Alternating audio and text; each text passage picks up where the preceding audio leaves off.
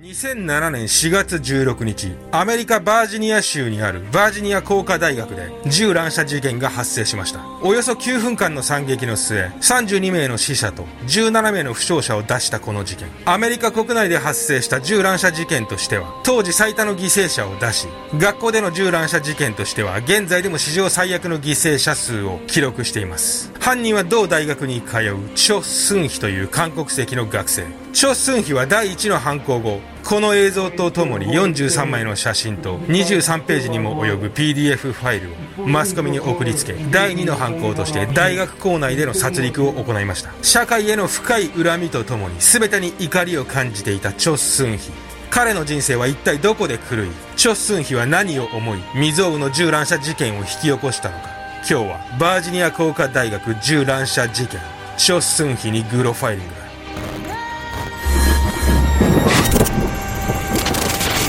眠れなくなっても知らないぜ。グロファイリングはご覧のグロファイラーのほか多くのグロファイラーたちによって支えられています。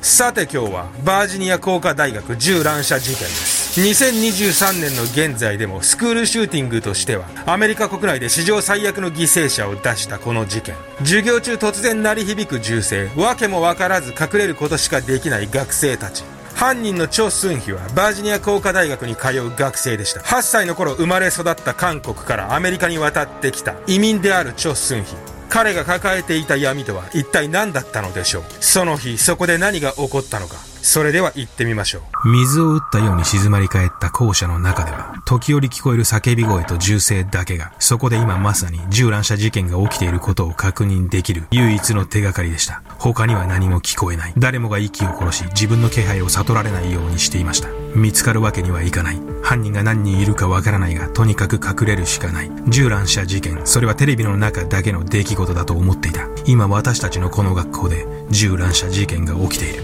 誰も予想だにしなかったそんな事態から遡ること2時間ほどバージニア工科大学銃乱射事件は学生寮で発生した発砲事件をきっかけとして始まったのです午前7時15分頃、学生895人を収容できる学生寮、ウエストアンバー・ジョンストン寮に突然数発の銃声が響き渡りました。このタワーの4階に住むエミリー・ヒルシャーとライアン・クラークの2人が超寸比に殺害されたのです。2丁の拳銃と複数の弾薬を持って寮に侵入したチョ・スンヒがどのような理由でどのような方法を持って2人を殺害したかは今となっては不明ですがとにかくこの後訪れる悲劇の9分間はこの学生寮での犯行を皮切りにして始まったのです。チョ・スンヒ自身も他の学生寮に住んでいましたので、彼の犯行当日の様子はその日の朝の段階で彼のルームメイトに目撃されていました。4月16日朝5時、パソコンに向かい一心不乱に何かを打ち込んでいるチョ・スンヒの姿を、徹夜での勉強明けのルームメイトのジャクソンはよく覚えていると言います。5時半頃には T シャツ1枚の姿で鏡に向かい歯を磨いているチョ・スンヒの姿をジャクソンは確認しています。そしてこの時、チョ・スンヒが一心不乱にパソコンで作成していたものこそ、彼が第一の銃撃を行ったすぐ後に、マスコミ宛てに郵送した犯行声明だったのです。銃乱射事件の後、チョ・スンヒのこの犯行声明と、その映像の公開をめぐって、世論は真っ二つに割れました。映像や資料の公開は、模倣犯を生み、さらなる悲劇を招き、彼の行動を美化することにつながるのではないかとの否定意見がある一方、声明を公開することは、チョ・スンヒがなぜ事件を起こしたのかを理解する上で、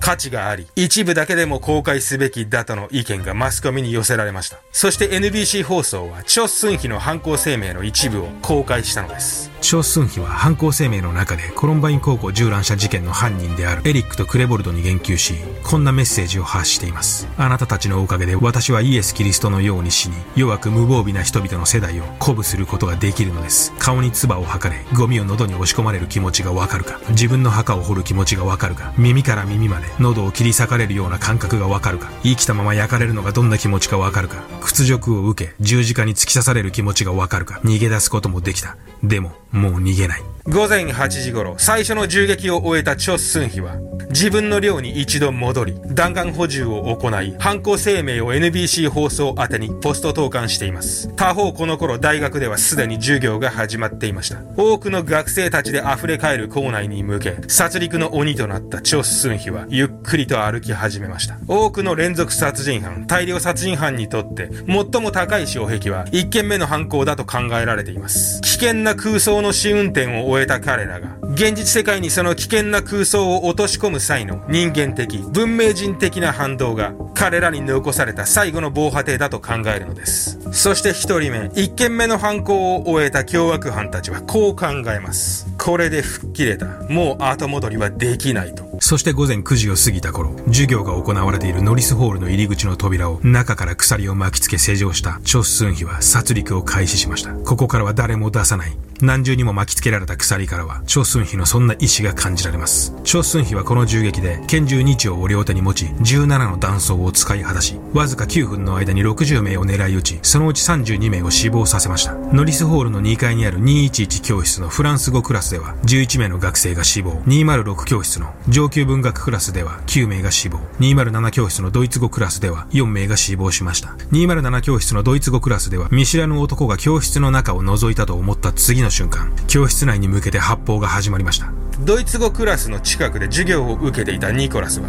突然廊下から聞こえてきた銃声にすぐに危機感を覚え、数人がかりで入り口のドア付近に机でバリケードを作り、チョ・スンヒの侵入を防ぐことに成功しています。204教室で教鞭をとっていたリブレスク教授は、窓から学生たちを次々に飛び降りさせ、自ら教室のドアを押さえ、時間を稼いだと言います。最終的にリブレスク教授は、チョ・スンヒから5発の弾丸を受け死亡しています。211教室にいたノワックは、廊下でチョ・スンヒと鉢合わせになり、もはや人ではなくなった彼の目に震え上がったと言います。直接の被害が発生していない3階で、授業を行っていたケビン教授とグラント教授は、20名の学生たちを施錠できる事務室室に避難させ、自分たちは開花の様子を見に行き、チョ・スンヒと鉢合わせになっています。グラント教授は負傷しただけで一命を取り留めましたが、ケビン教授はチョ・スンヒから発砲を受け死亡しています。それぞれがひたすらに祈り、懸命にバリケードを作り、突然現れたチョ・スンヒから身を守ることだけを考えていました。そこには永遠とも感じられるほど長い長い9分間がありました。9時40分頃、通報によってやってきた警察が、鎖で施錠されたドアをショットガンで破壊し、コーナーに突入します。そしてこの警察の突入と同時に、静まり返ったコーナーには一発の銃声音が響き渡りました。警察がショットガンで玄関の施錠を破った音を聞いたチョ・スンヒは、その銃声を合図として、自ら命を絶ったのです。170発の弾丸を撃ちまくり、大学内を恐怖のどん底に陥れた銃乱射事件は、犯人の死亡という形で幕を閉じました。死者32名、負傷者17名を出した未曾有の事件。ひたすらに殺戮を行い、身勝手に死んでいったチョ・スンヒ。彼は一体どんな男だったのでしょうか？チョ・スンヒの怒りの源泉は何だったのでしょうか？チョ・スンヒの過去を見てみましょう。1984年、韓国ソウルで生まれたチョ・スンヒは、アメリカに移住するまでの8年間を韓国で過ごしています。ソウルの地下にあるアパートで姉と両親の4人暮らし。父は自営業で小さな本屋を営んでいました。父は貧しいながらにも子供たちには良い教育を受けさせたいとの一心で渡米を決意し、1992年9月からバージニア州北部にある韓国人コミュニティを頼り、アメリカでの生活をスタートさせ、数年後には永住権も取得しています。8歳からバージニア州フェアフェニックス郡の小学校に編入したチョ・スンヒの人生は、小学校時代は順風満帆そのものでした。頭が良く、小学校では普通の子が3年かけて終える過程をたった1年半で終了し、友達からも一目置かれるような存在。それが小学校時代のチョ・スンヒでした。物知りで、女子からの人気もあり、彼については良い思い出しかないと、同じ小学校に通っていたキムは、後に話しています。もっともその反面、チョ・スンヒは少年時代から極度の内向的な性格を持つ少年であったことも事実です。あまり人と話さず、他人と距離を置くことが多く、一人でいることを好む。自閉症など何らかの精神疾患があるのではないか。両親はことあるごとに、初寸費に対してそんな考えを持っていたと言います。そして中学高校になると、初寸費の人生には暗雲が立ち込めるようになります。中学高校で彼の人生に大きな影響を与えた出来事は3つです。1つ目はいじめが始まったこと。コロンバイン高校事件でも触れたアメリカでのカースト制度の中で我々アジア人の地位は極めて低く、それは他に何らかのマイナス要素が加われば、たちまちいじめの対象になるほどのものです。チョ・スンヒは口数も少なく、特徴的な話し方をする人物だったと言います。そのことが直接のいじめの原因につながったかは不明ですが、多少の影響はあったはずです。英語があまり流暢に話せないことを馬鹿にされ、押し倒され、英語の授業中には質問に答えられない、チョ・スンヒをクラス全体で笑い物にし、中国に帰れ、などと言われる。一人で登下校をしているところをからかわれ、屈辱的なあだ名をつけられる。学生生活のほとんど全ての時間を過ごす学校内でのいじめは、様々な事件の直接的、間接的な原因となる、極めて品性下劣な行為の一つです。二つ目は、中学2年の時に、ある疾患だと診断されたこと。選択的感目症。選択的感目症とは、普段は問題なく言葉を発することができるが、特定の場面や特定の人を相手にすると話すことができなくなるという疾患です。チョ・スンヒはこの選択的感目症だったと診断されています。幼い頃から口数が少なく、協調性が求められる学校生活で、うまく他者とコミュニケーションが取れなかったのは、この病気が原因だったのです。チョ・スンヒが自閉症と診断された記録はありませんが、関目症と自閉症が重なり、諸寸妃の怒りや屈辱がより内側に向かっていった可能性は十分に考えられます。そして内側に向かっていった負の力は、行くところまで行き着き、反発を得て、ある日突然外側に向けて動き始めたのかもしれません。中学高校でチョ・スンヒに起こった大きな3つの事柄のうち、最後の3つ目は、銃乱射事件の影響です。コロンバイン高校銃乱射事件。1999年に発生したこの事件の報道を、当時15歳のチョ・スンヒは食い入るように見ていたと言います。コロンバイン以降、チョ・スンヒが学校で使うノートには、コロンバインを繰り返したい。お前たちは全員地獄の業火に焼かれればいいと書かれ、その他にもチョ・スンヒは自分が殺害したい相手の名前をリスト化までしていました。コロンバイン高校でのエリックとクレボルドの行動がチョ・スンヒに大きな影響を与えたことは疑いようもない事実です。いじめ精神的な疾患コロンバイン高校銃乱射事件歯車は最悪の方向に噛み合い動き始めていました。2003年バージニア工科大学に入学したチョ・スンヒの異常行動はさらに激しくなります。屋内でもサングラスを外さず時に傲慢で不愉快な態度をとり常に何かに怒っている。の授業を担当していたジョバン教授はチョ・スンヒの異常さに気づき自分の授業から外れてもらったと話しています。授業中机の下から女子生徒の下半身を盗撮してみたり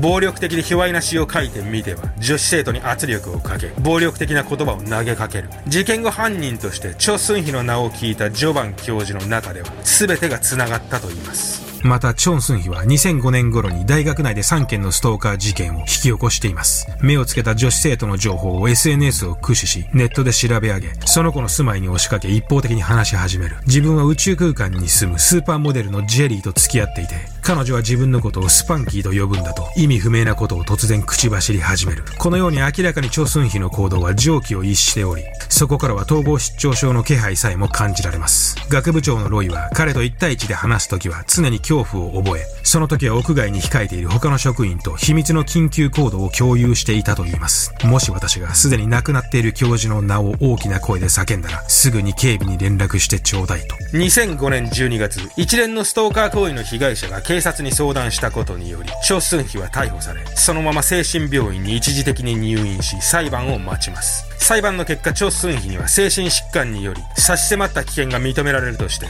釈放後外来患者として精神病院への通院が命じられました。しかしこの判決こそ、後の銃乱射事件につながるターニングポイントだったのです。皆さんは不思議には思わないでしょうか？なぜ裁判所によって通院を命じられている男が乱射事件を引き起こせるような銃と弾薬を購入できたのかなぜ精神疾患を疑われている男が銃を購入することができたのかそこにはバージニア州の銃購入に関する法の盲点があったのです。バージニア州の法律では銃購入の際のチェックポイントとして強制入院させられた者についてはチェックしていましたが、チョ・スンヒのように強制ではなく自発的な通院を命じられた者についてはノーチェックだったのです。法律上、チョ・スンヒは合法的に銃を購入することが可能だったのです。2007年3月、乱射事件の1ヶ月前、チョ・スンヒは購入した銃を使い、大学から40マイル離れたロアノーク射撃場で銃の練習をしています。この頃には彼の中では完全に銃乱射計画は完成していたと考えられます。そして4月16日、チョ・スンヒは朝5時に起き出し、パソコンに向かい、最後の仕上げである犯行声明を打ち込み始めました。事件後警察はチョ・スンヒの部屋から金持ちの子供や慈善家を批判する内容のメモを発見しています。一説には犯行の動機は第一の犠牲者であるエミリー・ヒルシャーへの執着だったと言われていますが、本当の動機は不明のままです。事件後、ホワイトハウスは、人々は武器を持つ権利はあるが、全ての法律に従わなければならないないとの声明を発表しました。また、当時アメリカ国務省で働いていたチョ・スンヒの姉は、以下のような声明を発表し、犠牲者に謝罪し、祈りを捧げました。この人は私が一緒に育ち、愛していた人です。今となっては本当のこの人を、私は知らなかったという気持ちです。彼がこれほどまでの暴力を震える人物だとは、私たちは想像もできませんでした。未曾有の犠牲者を出した銃乱射事件。アメリカの銃社会の闇は深く、多くの課題を残しました。いかがだったでしょうか？諸寸ヒの本当の動機は何だったのか？はっきりしたことは分かりませんが彼が他の多くの凶悪犯たちと同じく自分勝手な理屈で社会や自分以外の人たちに底なしの怒りを持っていたことは確かでしょう。人差し指一つ動かせればそれにより一方的に無条件で相手の命を奪う力を誰もが持つことができる国であるアメリカ。そんな銃社会をグロファイラーのみんなはどう考えるでしょうか？ぜひコメントでみんなの意見を聞かせてください。えーとですね、えー、今日はねちょっとムーがね最近撮影の時に降りちゃうんで、電気カーペットをね、これ用意したんだけど、前半おとなしかったでしょ？電気カーペット持ってたから。だからね、後半やっぱり耐えられなくてね、あの、降りちゃって。まあこの部屋ね、あの収録中暖房全部切ってるんで、あの音が入っちゃうんで、まあ寒かったのかなと思って、電気カーペット用意したんだけど、ダメだったね。うん、まあ前半だけね、出てくれれば十分なんで、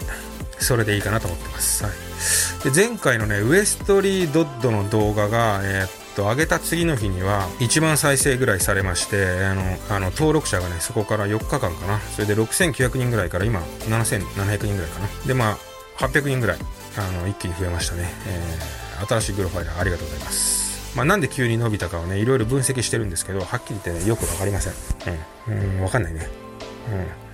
まあ、機会があったらね、メンバーシップの方で、あの、こういう理由なんじゃないか、ああいう理由なんじゃないかっていう、俺が考えたところを話したいかなと思います。うん。そんな感じで。じゃあ今日はこの辺で。